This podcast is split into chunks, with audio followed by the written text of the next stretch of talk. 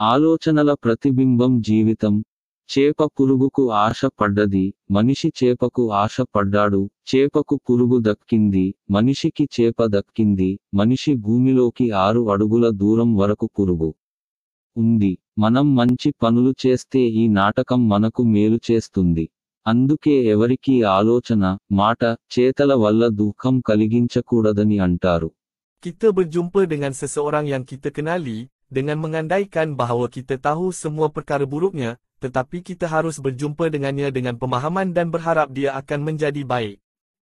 Kerana suatu ketika dahulu kita sendiri mempunyai perasaan sangat marah, tetapi hari ini kita telah menundukkannya. Sama seperti kita berubah dari semasa ke semasa, mereka juga berubah mengikut masa. Jadi yang terbaik adalah mendekati mereka dan terus berhubung dengan pandangan positif bahawa semua orang telah menjadi baik.